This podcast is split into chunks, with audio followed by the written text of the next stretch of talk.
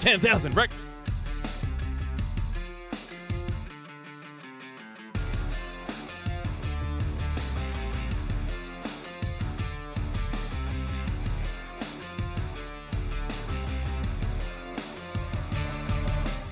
Hi. Hi, everybody. Hello. Eric Frandsen and Jason Walker here in the full court press. And uh, a little bit of Cavino and Rich, too, apparently. Sorry.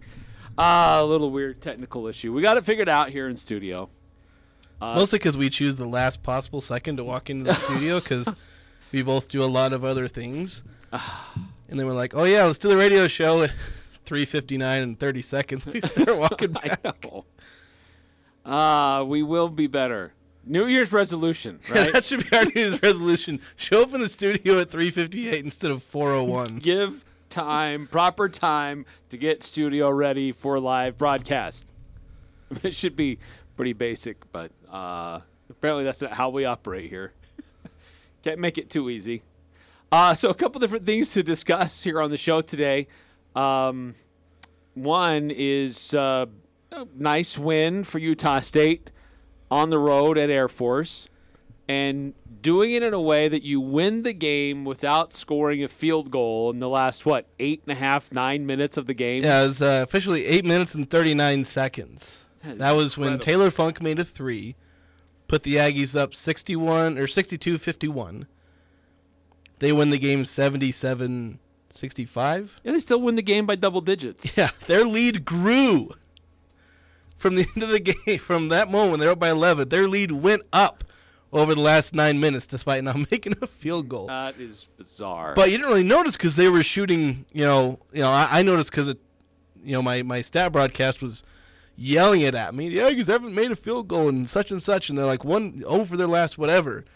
But watching the game, you wouldn't think that as much because they're scoring a lot of points. Like Taylor Funk after the game was like, "Oh yeah, I didn't even realize that," because they scored 15 points over the last nine minutes, which isn't a bad rate of scoring for a nine minute stretch, especially in a slowed, you know, slow it down game that only had like 62 possessions. Like, if you look at a per possession scoring basis, this is a good game for the Aggies. Like, if they get their usual 71, 72 possessions, it's bordering on 90 points, if you do the math there.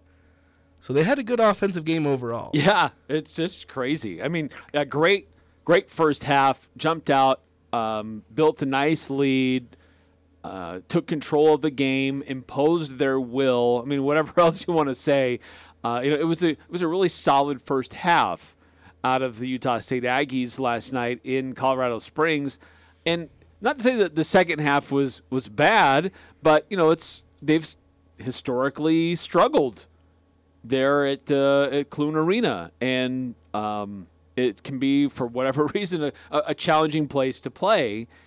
And eventually air force was going to make their move in the game and they did. But utah state didn't didn't really panic. They found other ways to still get points. Yeah the thing is that while air force made its move i know i wrote the title of utah state weathering an air force comeback but when the comeback only gets to seven points like, how much of a comeback is it really? Like, I guess it is because it goes from 21 to 7. So there is some yeah. aspect of a comeback. Yeah. But this game, move. this game was never in jeopardy, though. It felt like, oh crap, it like you know it's going to collapse and Air Force to come back and like tie it, even take a lead. Never happened. Uh, sure, you know Air Force at one point they made like seven of nine field goals for a stretch early in the second half, but then Utah State shut Air Force down you know, over those again those last nine minutes, that that, nine minute stretch where Utah State didn't make a field goal, Air Force made like three field goals. They went like three of nine or something like that. So Air Force for a stretch shot pretty well, but outside of a stretch that was probably like six or seven minutes in the first part of the second half, Utah State shut down the Air Force offense. Um, and Air Force got some talented kids. Um, they're young, you could see that. It'll be very interesting where you always have to put the caveat of transfer portal. Um, because kids can transfer away from Utah or from Air Force, although it's a bit different, and they can't transfer in. Yeah, but they can transfer out after like two or three years, I think. So if they stick around, that's going to be a team that's going to look pretty good. They've got some talented kids. They lack some height in some areas, but they play well enough. I mean, in the first half, Utah State was owning the rebounding.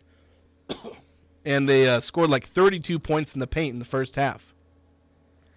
I think Air Force might have just about out rebounded Utah State in the second half. And Utah State only scored like four points in the paint in the second half. So Air Force has it in them to defend despite its own height. So it'll be interesting to see how Air Force does going forward. And overall, it's a you know it's a solid win for Utah State on the road. You mentioned they've struggled. They're now nine and seven all time um, at Air Force which contrasts their 15 and 0 perfect record against Air Force at home. And you look at how hard it is to get a win on the road in the Mountain West. Who did New Mexico just lose to? yeah. On the road. Yeah. Yeah. So it's it, it's a trick, you know. New Mexico loses to Fresno State on the road. You, you there's no guaranteed road win in this conference. Utah State found that out last year facing Air Force. New Mexico just found it out here, and uh, Utah State had to you know play pretty well just to get a double digit uh, win on the road against a pretty low rated Air Force team at the moment. Uh, Funk, 6 of 11 overall, kind of getting his scoring back uh, going again. And uh, about an interesting one of the things that he said after the game is that he never felt like he was in a slump. He never felt like he was cold. I mean, it was pretty clear that he was, but in his own mind, you know, he didn't didn't didn't sound like he ever uh, accepted that or or believed that. He just kept shooting the ball, and and great shooters, great scorers will just continue to shoot, and eventually it does come back to them. Yeah, and there's a difference between knowing you're in a slump. Taylor Funk knew he was in a slump, and then there's believing it. And I don't think Taylor Funk believed it. He was true to himself, saying, "Look, I'm a good shooter, and I will continue to shoot." Yeah, I know those numbers on the page mean that I'm shooting poorly right now, but that does not mean I'm a poor shooter right now. Yeah, that's a good point. And so I think that's where Taylor Funk, you know, is coming from here. Is his confidence says, yeah, those numbers on the page are there, but that's not who I am. I will continue to shoot, and I'll continue to shoot well. And he comes back. You know, it's only two for four, but still, for a guy that was shooting 11% over the last three games and like you know below 30% over like four or five games from beyond the arc. Yeah, from beyond the arc. Um, it's nice to see him at least go two for four, make a couple, and he's been working his shot inside the arc pretty well. And that's where he started against Air Force. He was making shots inside the three point line, getting some layups, get a floater. He made a mid range jump shot, get something going, get the ball to the hoop, then finally get that shot from deep to fall. Finally get things going and give Utah State, you know, a dangerous part of its offense back that it hasn't had for a couple weeks now. So uh, apparently our, this, our, stream is down again. That's... It was down yesterday. Uh, we'll we'll look into that. We'll try to get that fixed real quick. I don't know what's going on. Uh, yeah, sorry about that. But thank you, Piranhas, for letting us know. Um, but we'll uh, we'll, we'll get on that. We getting this on uh, Twitter? Uh, on the on the Twitter, but also on the text line. I know we did get one on the same, text line. Same person. Oh, the same guy. Yeah. Uh, yeah. So, not not fun. No. Uh, but you know what? With um, you know Taylor, his return to form, uh, especially doing that on the road, that that's always impressive. That's always good. But uh, I mean, help off the bench from Ashworth again with 15. But then another performance that's pretty typical of USU, where Shulga has 11, Bairstow has 11, Hamoda has nine, Akin has nine. Uh, I mean, that's pretty typical of this Utah State men's basketball team this year. Uh, I, I, did like Hamoda and just how he continues to progress. Yeah, he has some moments. Uh, you know, four turnovers led the team. Well, I guess he was tied with Shulga for four turnovers, but he'll have moments where he makes plays that you're like, yeah, okay, he's not as refined. But you look at how he is progressing as a basketball player, and I, am excited for his future in an Aggie uniform, just where he is compared to where he was earlier on. Yeah, that's something I've been saying for a little bit, especially when we've seen these these bright flashes. Okay, remember, he's going to have bad moments, even in a game where he has good moments and bad moments. You look at Hawaii, he had this, you know, pretty overall bad games. Then against uh, Fresno, he has an overall really good game. Didn't really make any major mistakes. Um, but then he uh, then he overall he uh, you know in this last game he plays decently well. Um, You know, get, gets a decent amount of points, has some good defensive possessions, but does you know have some some iffy turnovers, and that's something that you're going to have with Zee Hamoda this year. He's a sophomore. He came in as a raw prospect. He's not one of these prospects that you know maybe his strength is you know already knowing the game really well. You know, Stephen Ashworth came in as an already fairly savvy and scrappy player, and overall fairly clean, good shooter. Zee Hamoda didn't come in like that. He came in as a bit more of a raw prospect, and he's already made leaps and bounds. He is far and away better than he was last year. He's able to control the ball. He's got a tighter handle, and he's just overall a better player, and that that progression is going to continue to grow. He's going to continue to do well here at Utah State. Uh, he's going to get a tighter handle. He's going to have a better. He's going to do better at uh, not committing so many travels. He's not going to have as many bad passes. They'll still happen, but everybody you know throws bad passes every now and again. So you know with Zee Hamoda, you're going to get those moments. You're going to get a lot of the positive moments, and overall he's being a net positive. So that's that's the uh, that's the idea. So for those of you are trying to figure out our radio, uh, apparently the FM channel went down or something went wrong. I don't know. And the stream went down. We, we are trying to notify our technicians and figure it all out, but Oh, really? Yeah. Okay. I don't know. Eric, you stepped out and uh, Uh, well, I stepped out because I got a, a call from uh, somebody that we've been trying to uh, arrange an interview with today, oh yes, and he is available right now. oh, So, give me one second here as I get him lined up. all right, let's do this. So you'll need to fill a little bit more time. okay, But apparently, uh, 106.9 is off. That's not great. no, So 1390 AM, we should still be good there. Hopefully, our, our stream gets back up and running as well. I've noti- I did notify some people about our uh, streaming situation, so hopefully that gets rectified quickly. Yeah. But just just looking at the you mentioned the balanced scoring and that's something that a few days ago I looked this up and so I don't know if the the list is current. But it was like the players or the teams that had at least 5 players averaging 10 plus points per game. And actually I managed to find the list I made. Again, I don't know if this list is completely accurate because it's been a few games for some of these teams. Maybe some of them dropped off, but let's see. 1, 2, 3, 4, 5, 6, 7, 8, 9, 10, 11. There's, there's 12 teams as of, uh, I think, earlier this week that have that have at least five players averaging 10 plus points.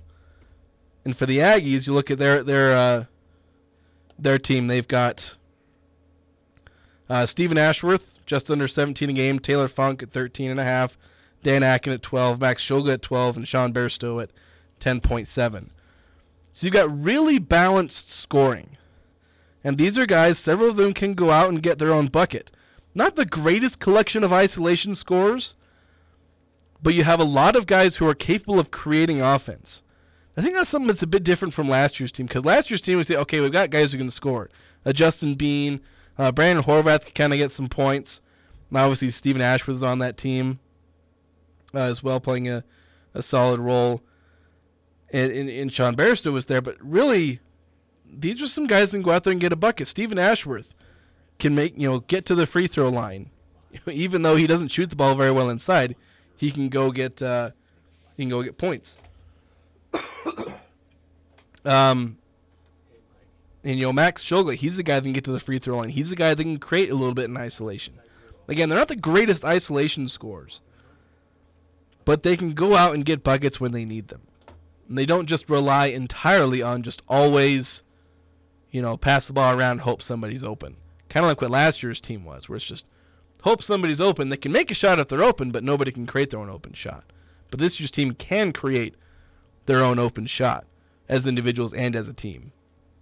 Uh, let, let's uh, let's keep talking basketball, but let's take it back a few years. Uh, in fact, let's take it back about a decade, shall we? Back in uh, early December 2012, um, Utah State basketball had an experience similar to one that's being played out on national media uh, this week, with what happened with Damar Hamlin on Monday Night Football. And for for us close to home, it was Danny Berger who had a cardiac incident uh, in a practice, and uh, it was a pretty traumatic situation.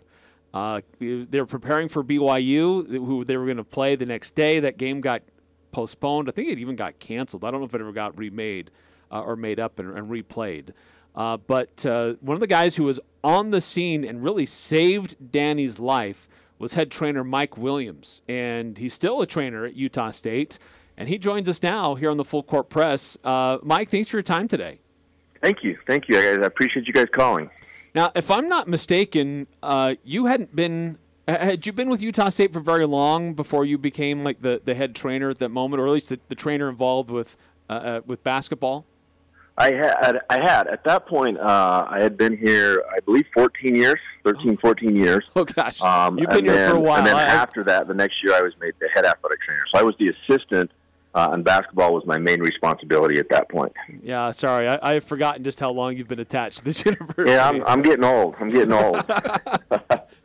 well, so um, it, walk us through that that day, and if uh, as I've just kind of set that up that it was a it was a practice. When was it in the Spectrum or was it, um, it somewhere else where the team was practicing? It was in the Spectrum, and it was the day before our BYU game.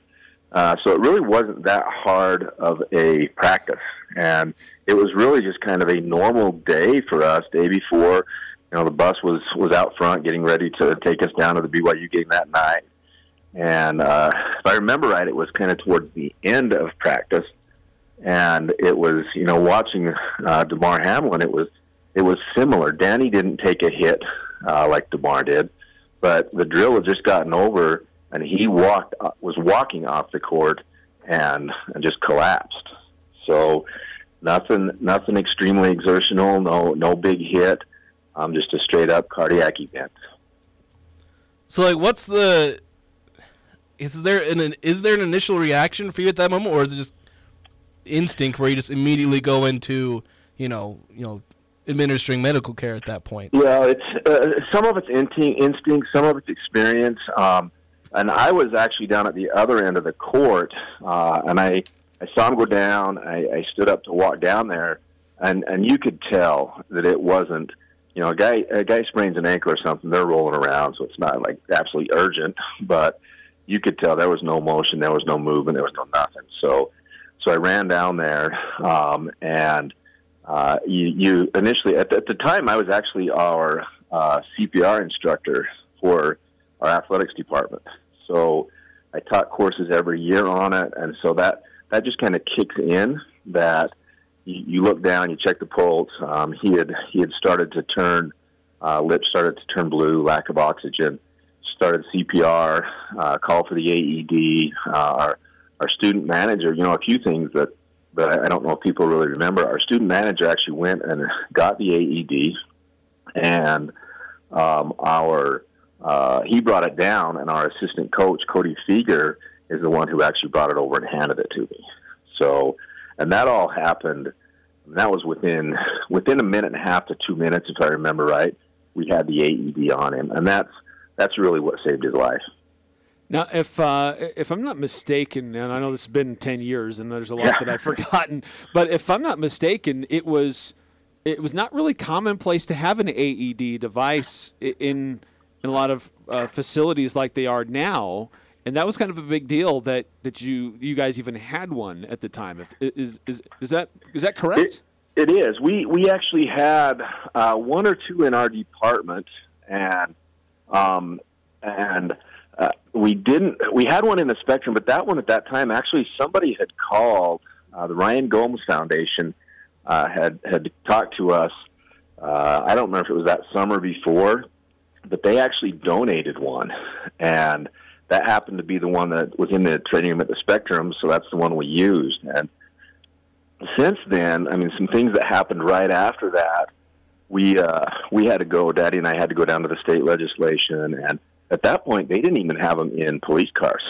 So um, they passed legislation. If I remember right, it was about three hundred thousand dollars a year that was going to go to AEDs. So They're trying to get him in all police cars, and I'm not sure how many in the state now have them, but but a lot of them do because of that incident.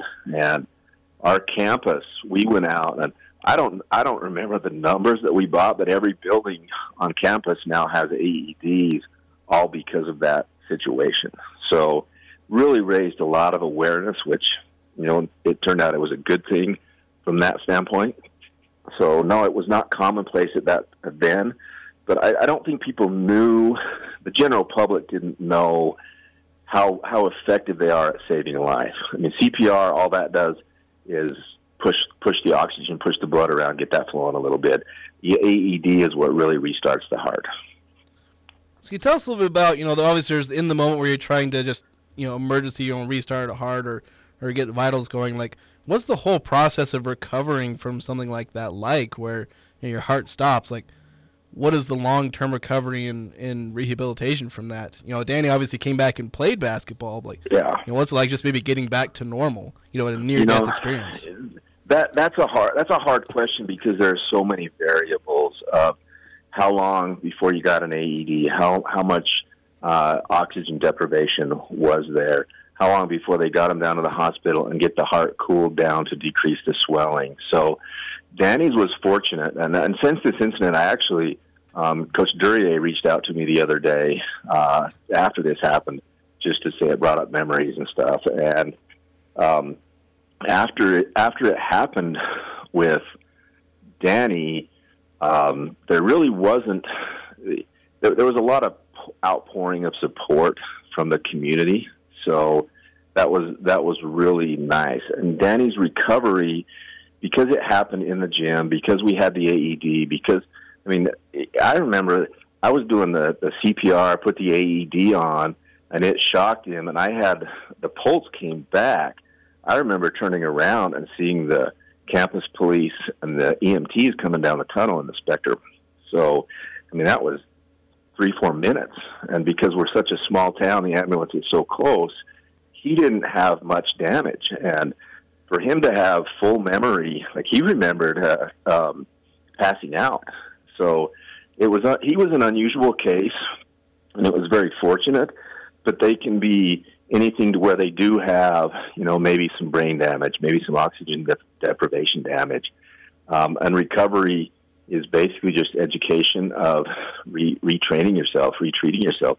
Danny was up and back at the game that, that Saturday, and um, he was in a sling for, I don't know, three, four weeks. And then he, he started our summer workouts that next summer.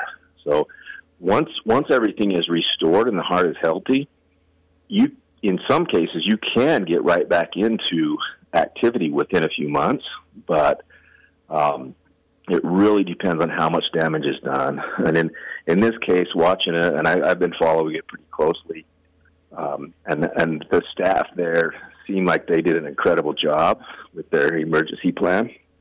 So hopefully, he was getting oxygen uh, to his brain through their CPR, and, and they restarted the heart so hopefully there's not much damage. The, the, the prayers are that you know that he, he recovers and has a full recovery. And, but in a cardiac arrest, it can be anything from full recovery to death. And there's a wide array of things that can happen um, uh, for that recovery. Uh, I wish I could give you a more clear answer on you, you sprain an ankle, you ice it, you get swelling down, you get range of motion, you get strength back. Um, a cardiac arrest is, is way different than that. You know, we're talking to uh, Mike Williams, head trainer for Utah State Athletics, who was uh, on the scene when uh, a little over 10 years ago, Danny Berger, basketball player for Utah State, collapsed in practice. Uh, had a, a cardiac um, incident himself. Different situation than what we saw on Monday Night Football and how it occurred. Um, but for when that when that uh, event happened this week, uh, you've kind of already alluded to it, but how many people have reached out to you and what has it been like for you kind of reliving that moment that you were involved with 10 years ago? You know, I, I actually haven't had very many people uh, reach out to me. Um, I've had a, I've had a few, and and it's it's been nice. I, I have followed it. It, it, it. It's hard to say because I was never comfortable with Danny um, until they had the ventilator out, until he was talking, until he was up and around because you just don't you don't know what direction it's going to go until all that happens. So that's when I became comfortable of okay, he's he's he's good, he's back. So um, it, it has made me relive a lot of that stuff. Like I, like I say, I got on yesterday and was was looking at some of the news articles and everything from back then, and um, the emotions, the TV, seeing all the players around. I remember when this first happened. I mean, the reporters were actually walking into the spectrum because they were they were going to do post practice interviews for the game the next day. And they they walk in and they see an ambulance out front, and I made them ask some questions. And I, I went up into the training room, and one of the players was up there. The majority of them had gone to the locker room because they came down when it happened. Coach sent everybody to the locker room. Well, they, they didn't go to the locker room. They they came down. Some of them stood in the tunnel, and I went up to the training room right after, and one of them was up there just crying. And so for me to see, you know, those players and those coaches, that's the stuff I I didn't pay attention to that when it happened with Danny because I was busy with Danny. But afterwards, seeing that, seeing the the guys, you know, going down to the hospital, Coach Morrill going down to the hospital, all that, those are the memories that kind of brought up the, the feelings of the family, and you, you know, you just kind of pray for all of them and hope that it all works out.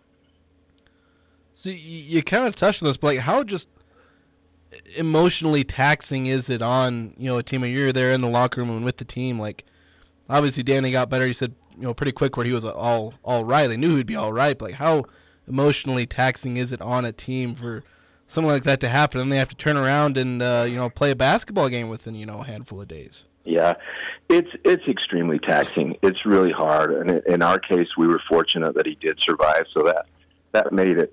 You know, the the game was a little bit of a celebration of him being back. So if it would have gone the other way and there would have been permanent damage or, or even death, uh, that would have been, you know, to play a game four days later. That it would have been really, really hard. I, I don't know if you can get that out of your head of watching that, and um, you would you would hope that everybody eventually will move on, but those are tragic events, and he, to to turn around and play and play at your best a few days later, I that would be extremely taxing. It would be really hard on the staff, you know, the medical staff. That like it would have been really hard on me knowing that you do everything you can, and it still doesn't work out the way you you would want it to work out. So it, it's emotionally draining, um, even just being down in the hospital and just waiting, and, and that's all you can do is wait. And that that stuff will wear on you. It wears on players. It wears on coaches. And we again, we were fortunate that it came out the way it did. One of the things that um, you know the the incident this Monday has has done is kind of focused our attention on people like you, or the, the trainers that are on the field, first responders, and their job and their role, and how quickly they jumped into action to you know, save a life, and right. just as you've kind of looked at the incidents from this week, what did you observe and what they did on the field and how they responded to a situation that was playing out in front of well on national television? Yeah, you know, I, and I, I don't know them so to say, but I know the NFL has emergency action plans, which we do at universities, and, and I would hope all high schools do. To me, it seemed like they they did an exceptional job with what they were doing when you're on the field with any athlete, you don't you don't think about TV, you don't think about national recognition, you don't watching. You are focused on that person. So I, I would doubt they really thought about much of that until after the fact when they're reliving it and seeing it on TV. So that's it, being on that stage and at that level. That's that's something that they are trained for, but they're still human beings you know, they, they still have to deal with all the emotions and everything, the, the, the spotlight and the money and all that of the NFL. It can't take away that. These are these are still real people that we're talking about. So, uh, just kind of one more question for me. Like, so you know, we mentioned Danny did come back. Like, what was that? You know, first game back when he first you know steps out into the court and what was like that? I guess like for you and for the whole team, uh, just seeing him not only survive but uh, be able to you know live his dream and play college basketball again, if just for you know one more season. Yeah, you know, for him it was a year year later because it was the next fall, and so it was it was rewarding to see it. the emotion. By that time, he'd been through a lot of practice and stuff, so it was it was just Danny. You know, it was just another another another practice, another game. But um, but if it would have been like if he'd have came back like three or four weeks later, it would have been a whole different story. But you, you, the emotion uh, in in this case kind of wore off. You were grateful, but it's like okay, it happened. It, it, it's over. You're back. You're better. You're good. Let's go on with life. And he took that approach, and I took that approach, and and I, I was excited for him. I was happy for him, but um, it was it was a year later, so we had had time to process everything as we moved on. Did you have any like anxiety level anytime he stepped on the court that maybe something else could happen uh, again, or was it once he had the device implanted in his chest and you'd seen him in practices that that's kind of been moved on? Yeah, I actually didn't, but uh, you know, Dr. Jared Bunch um, was the cardiologist that worked with him, and we had several conversations about, Doc, are you sure this is good? And I mean, he's he's got a defibrillator in his chest, so if it ever happens again it'll shock him, and then I don't have to. So I, I really never had any anxiety um, with him playing. You know, the first couple of practice, maybe you kind of keep an eye on it, but after that, it was just normal. Go play basketball. Um, I don't know if he really had any anxiety. I don't remember talking to him specifically about that at that point. Um, but I, I, after that, he went and played in Europe for a while, so um, must not have been too worried about it. I, guess last question for me, just as as people really around the, the country are kind of seeing this thing unfold with with uh, with Hamlin, and and just you know what. Uh, as a medical professional, as a trainer, I mean, any advice you could give people as we're just kind of waiting to see what, what happens here, or what could could still unfold, or is it just hope and put our faith in, in the professionals that are working with uh, with Damar right now and his family? Right now, I think that's all you can do is you hope and pray for them. Um, there, there's not much else you can do. They sound like they're at an exceptional clinic. Um, they've got top-notch care. Um, so it's it's just he's he's fighting right now is my my guess, and you've you've got to pray, and that's about all we can do to support him. You know, support the families. I've noticed his uh, his charity has has raised millions of dollars, which I think is a great thing. Um, but other than that, it's just keep the family and the and the and him specifically, and and then the other athletes, the other teammates, keep them in the thoughts and prayers.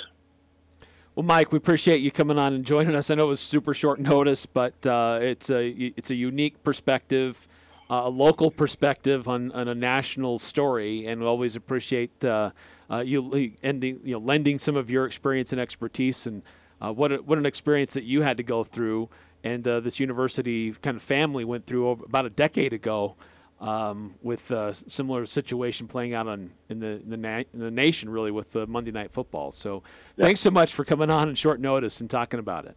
Hey, no problem. I appreciate you guys, and uh, good luck with everything. All right, thank you. Right, Once care. again, uh, Mike Williams, head trainer for Utah State Athletics. Um, and uh, reliving what happened 10 years ago in a practice at Utah State basketball, Danny Berger collapsed with the cardiac incident um, and a little different circumstances as to what caused it, but still, nonetheless, very traumatic just to be around and be a part of. Uh, we're up against the timeout we need to take. Uh, we'll do that and uh, be back here on the Full Court Press. Nothing compares to the warmth and feel that a wood stove provides. The two time Best of Northern Utah winning team says there's never been a better time to replace your old inefficient wood stove and install a new energy efficient EPA certified Vermont casting wood product in your home. The U.S. government is offering federal tax credits of 26% on your wood stove install. For Vermont casting units, that includes stoves, venting, and labor. Call or email Advanced Fireplace and Stove for a free in home estimate. Call 4 435 752 7272 or go to advancedfireplaceandstove.com. As a small business, achieving your financial goals and ambitions can be a steep and rocky mountain to climb. This is Brett Green, president of Cache Valley Bank. To conquer this mountain and achieve your goals, it takes planning, hard work, and discipline. At Cache Valley Bank, we have the resources, expertise, and flexibility to help you scale your way to success. Give us a call. Let's work together and climb the mountains that await. Cache Valley Bank, member FDIC. For more than a century, S. Needham Jewelers has been repairing jewelry and watches in Cache Valley. We do all our work on premises, and you may even talk directly with our expert technicians. We also have today's state of the art equipment, including a laser welder that will repair jewelry with precision. We guarantee our work and offer competitive prices. So, whether repairing your precious wedding ring, sizing a ring, or simply changing a watch battery, come to Utah's oldest jewelry store today's newest technology and repair. S.E. Needham Jewelers, middle of the block, at the sign of the clock.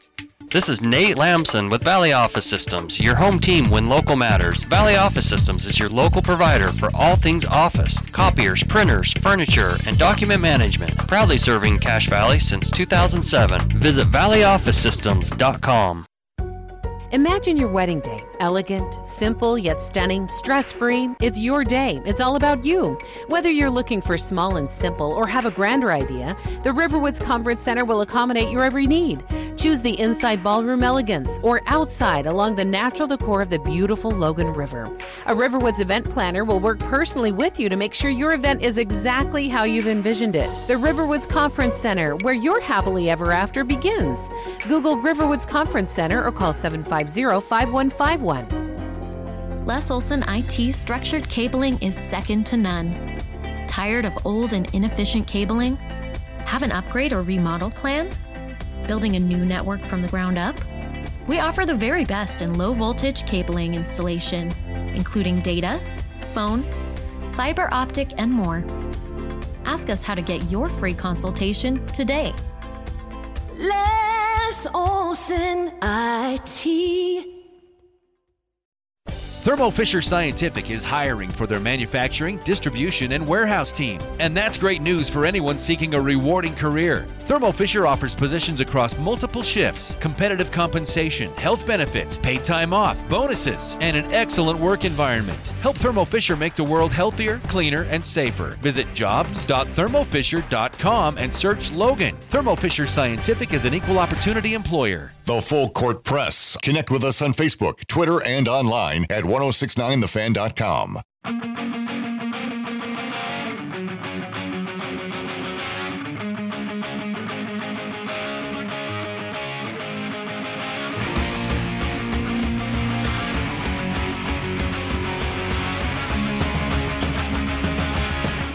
Welcome back to the Full Court Press. Eric Frandsen and Jason Walker. I really appreciate Mike Williams joining us on, on short notice. Uh, I reached out to him earlier in the day, um, left him a message, and uh, he was calling me back just as we were getting the show going, and said, "Yeah, I'm I'm ready now." so we got him on, and uh, I, I remember it vividly. Uh, Al was going up. He was one of those guys that was going up to the arena to do post practice interviews and um, and, and I remember it, started to catch uh, some steam on, to other people um, in the state uh, and other uh, uh journalists because I mean it's Utah State, BYU. I mean there's a lot of in-state people that are that were interested about the game and um, started hearing uh, some initial stuff that that this game's not going to happen, and thinking, what? What's going on? And then all they would say is that there was a medical incident in practice initially, and I thought, well, somebody got hurt. Okay, you know, rolled an ankle. Maybe somebody blew a knee.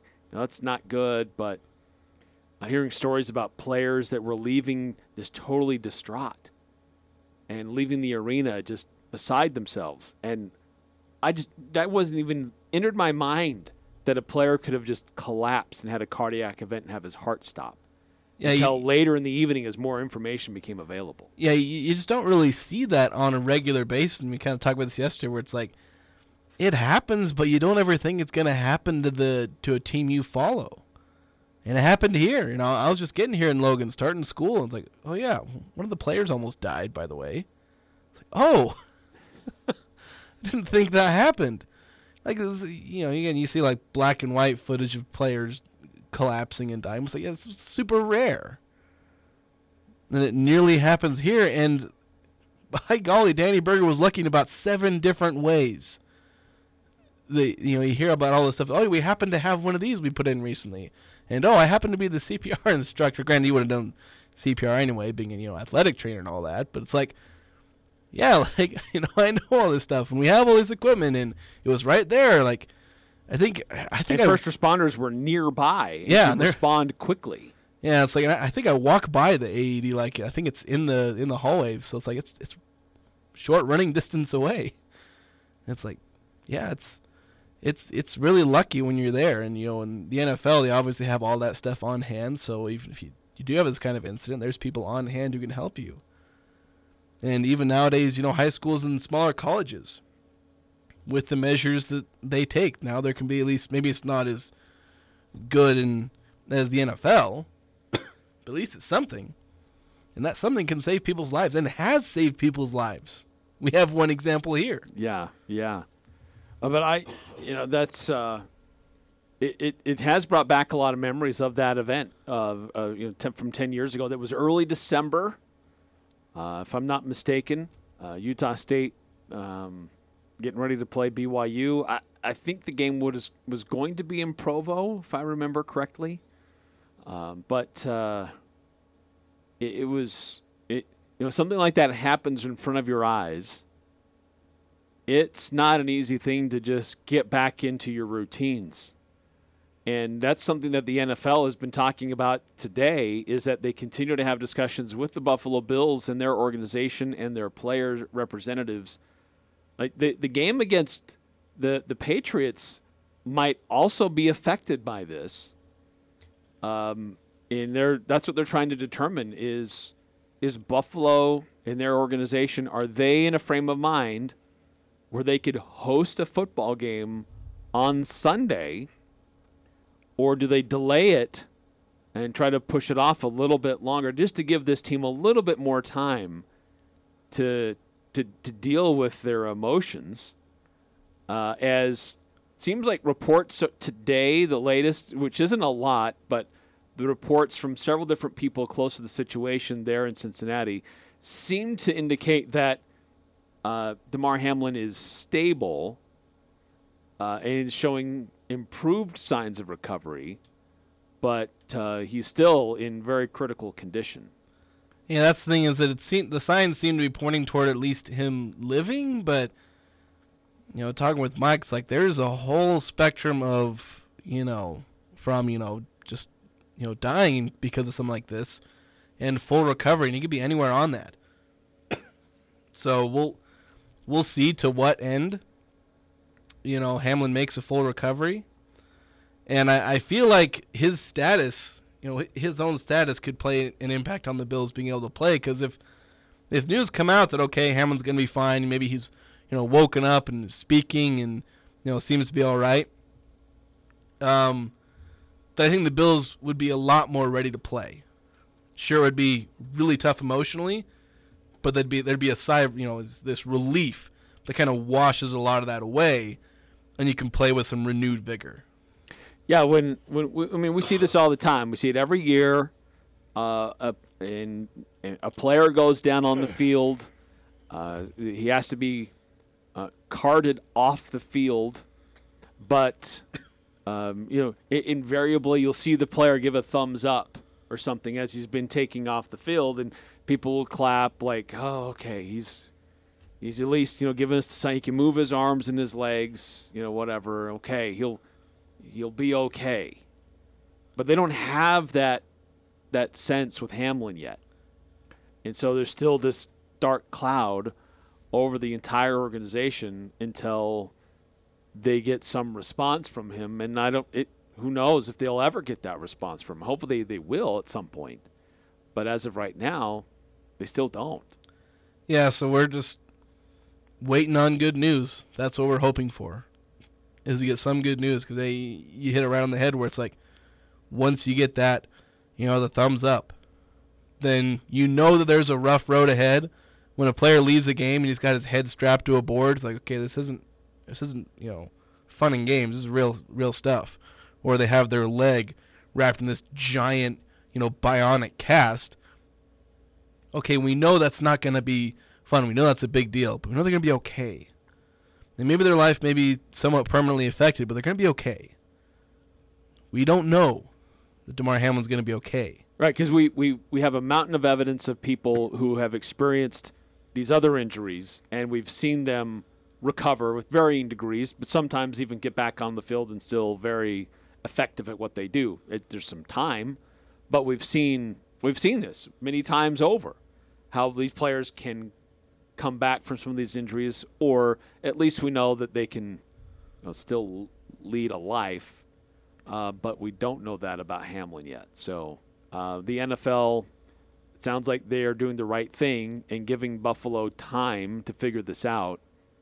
Um, and one of the proposals on the table that looks like it may be gaining a little bit more steam, what they end up doing is they they may end up pushing things back and and doing away with the uh, that that bye week, that open week, I should say, between the conference championships and the Super Bowl, just to give some time to get some of these games figured out because it's we're near the end. Of, we're at the end of the season where they still have to figure out standings and who gets home field advantage and things like that. And Buffalo is still very much in play about getting that first round bye and having home home field advantage, which is important to their franchise for the playoffs. But what's really important right now is you know their teammate. That's the that's the primary focus of their concern right now. Yeah, that's ultimately the the primary focus, which is why you have to put all this off. We have to address this before we get to the the issue, and it will be an issue of all right. We have to try and maintain some level of integrity to the season, and so that's an issue that they'll have to deal with eventually. Sounds like they're trying to work on it. 'cause, you know, you know, well, while we're waiting for news, might as well prepare for this. Yes, have contingencies in place. Yeah. So obviously, we all know what they really care about, but life does go on, and they have to try and figure this out. Uh, all right, need to take another time out here in the Full Court Press. Uh, love to hear from you on our Full Court Press text line 435 339 0321. Uh, Other things to discuss today. Uh, it's a Would You Rather Wednesday here in the Full Court Press. Certainly, we have the big recognition that was announced today for a former Aggie uh, basketball great uh, and Utah Jazz on yet again an, the wrong side of a close game. Uh, so, a lot more to talk about here in the Full Court Press. 435 339 0321. When it comes to home care, it's important to know you have a choice. If you or a loved one is in need of hospice or home health services, remember that Primrose Home Care and Hospice believes in treating the patient as well as the problem. We work directly with you and your doctor to create a health plan that's catered to your needs. Our team is devoted to providing options in the freedom and safety of your own home. Visit us at primrosecare.com or call to schedule a free consultation. Primrose Home Care and Hospice, your local hospice and home health provider since 2006. This is James Stevens with White Pine Funeral Services. We are humbled by and grateful for the tremendous support we have been shown since opening our doors nearly two years ago. So we just want to say thank you. On behalf of everyone at White Pine, first and foremost, thank you for allowing us the honor and privilege of serving you and caring for your loved ones. Additionally, thank you for voting White Pine the best mortuary in Cache Valley in both 2021 and 2022.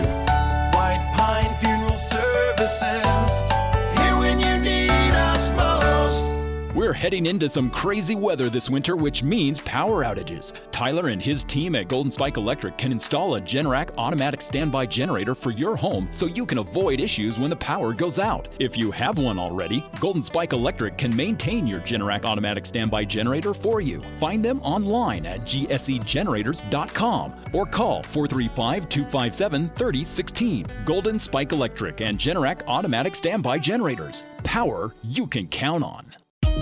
It's never too late or too cold to get rid of that old vehicle. Now is the time to earn extra cash by calling DD Auto and Salvage. Let them pay you for that junk vehicle. DD Auto and Salvage makes it so easy and fast to get rid of your junker vehicles by paying you the most money possible. Pickup is available. If you have metal, DD Auto and Salvage in Logan wants to pay you today. Call 787 1204. That's 787 1204 today. See store for details.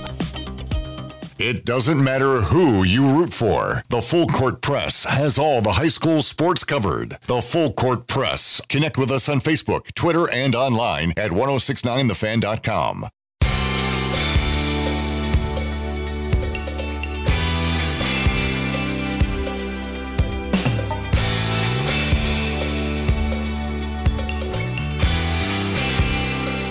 Napa Auto Parts, five locations between Preston and Providence. A sponsor Dan Patrick above the noise segment coming up in just a little bit. Uh, full court press text line 2305 texting in. Basketball. How many on the current roster for USU will not be back next season?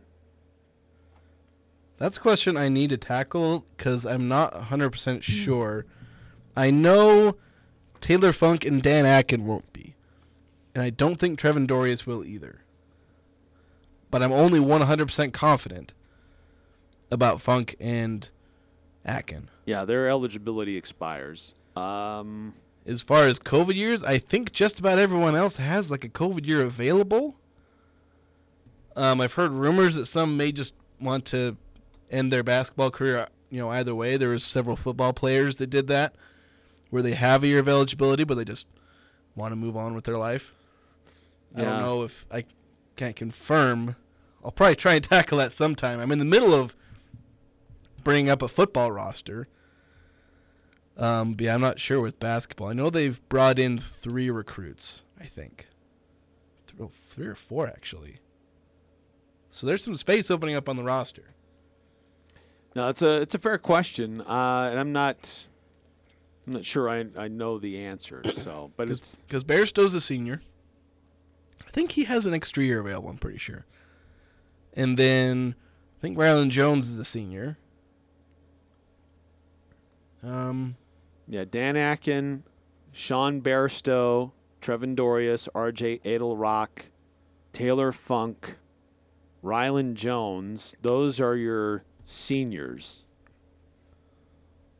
Um, but yeah, the, the, the question about the, the COVID el- eligibility that's a that's a good question. I know, like you, I'm I'm I'm positive Dan Akin and and uh, and um, Taylor Funk have used up all of their eligibility after this year. Uh, I think Trevin and RJ are in that same boat, but I'm think- not entirely sure. I think Trevin had a redshirt year back in like 2018. Then he like went on a mission, came back, and has now used his four years of eligibility. Well, granted, there's a COVID year, so I don't know if he's getting another another one. but I think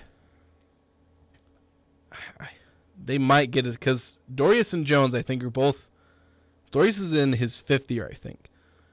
I think Jones is in his fourth because I don't think he redshirted at Utah. I think he just played as a true freshman. That's a good question. And so Yeah, he I'm could only be in his fourth year. So like I said, I think a lot of the roster can come back, with only a couple of exceptions. Uh, coming up uh, next hour, we'll get into some of the other news of the day. Big news coming out of Utah State Athletics. Speaking about basketball, one of the Aggie greats will have a special recognition and honor. Uh, we'll talk about that next hour. Uh, also, uh, you know, Utah Jazz were in action last night. Competitive game against Sacramento. Looks like they had a shot to win it at the end. Well, the shot went in, but just a tenth of a second too late. Uh, and then Utah State also picked up a win on the road without having made a field goal in the final eight and a half minutes of the game.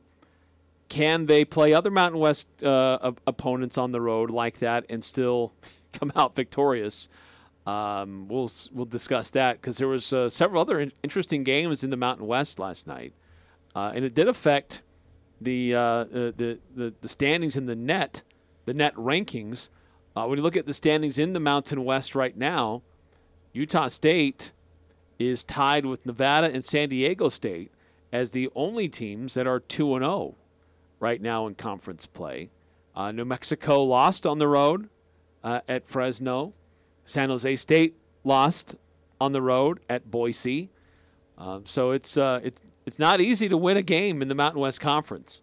And uh, the game this weekend against Boise State, it's going to be a quad one game for both teams. Uh, for both Utah State, considering where uh, Boise is right now in the standings, and uh, for Boise, where USU is in the standings. So this is a quad one game all around, uh, and uh, it's going to be a big test for the Aggies. And we'll get into more of that as the week goes on, looking into that big matchup. But Appreciate those of you sticking with us on our AM while we get our FM uh, signal figured out and our online stream.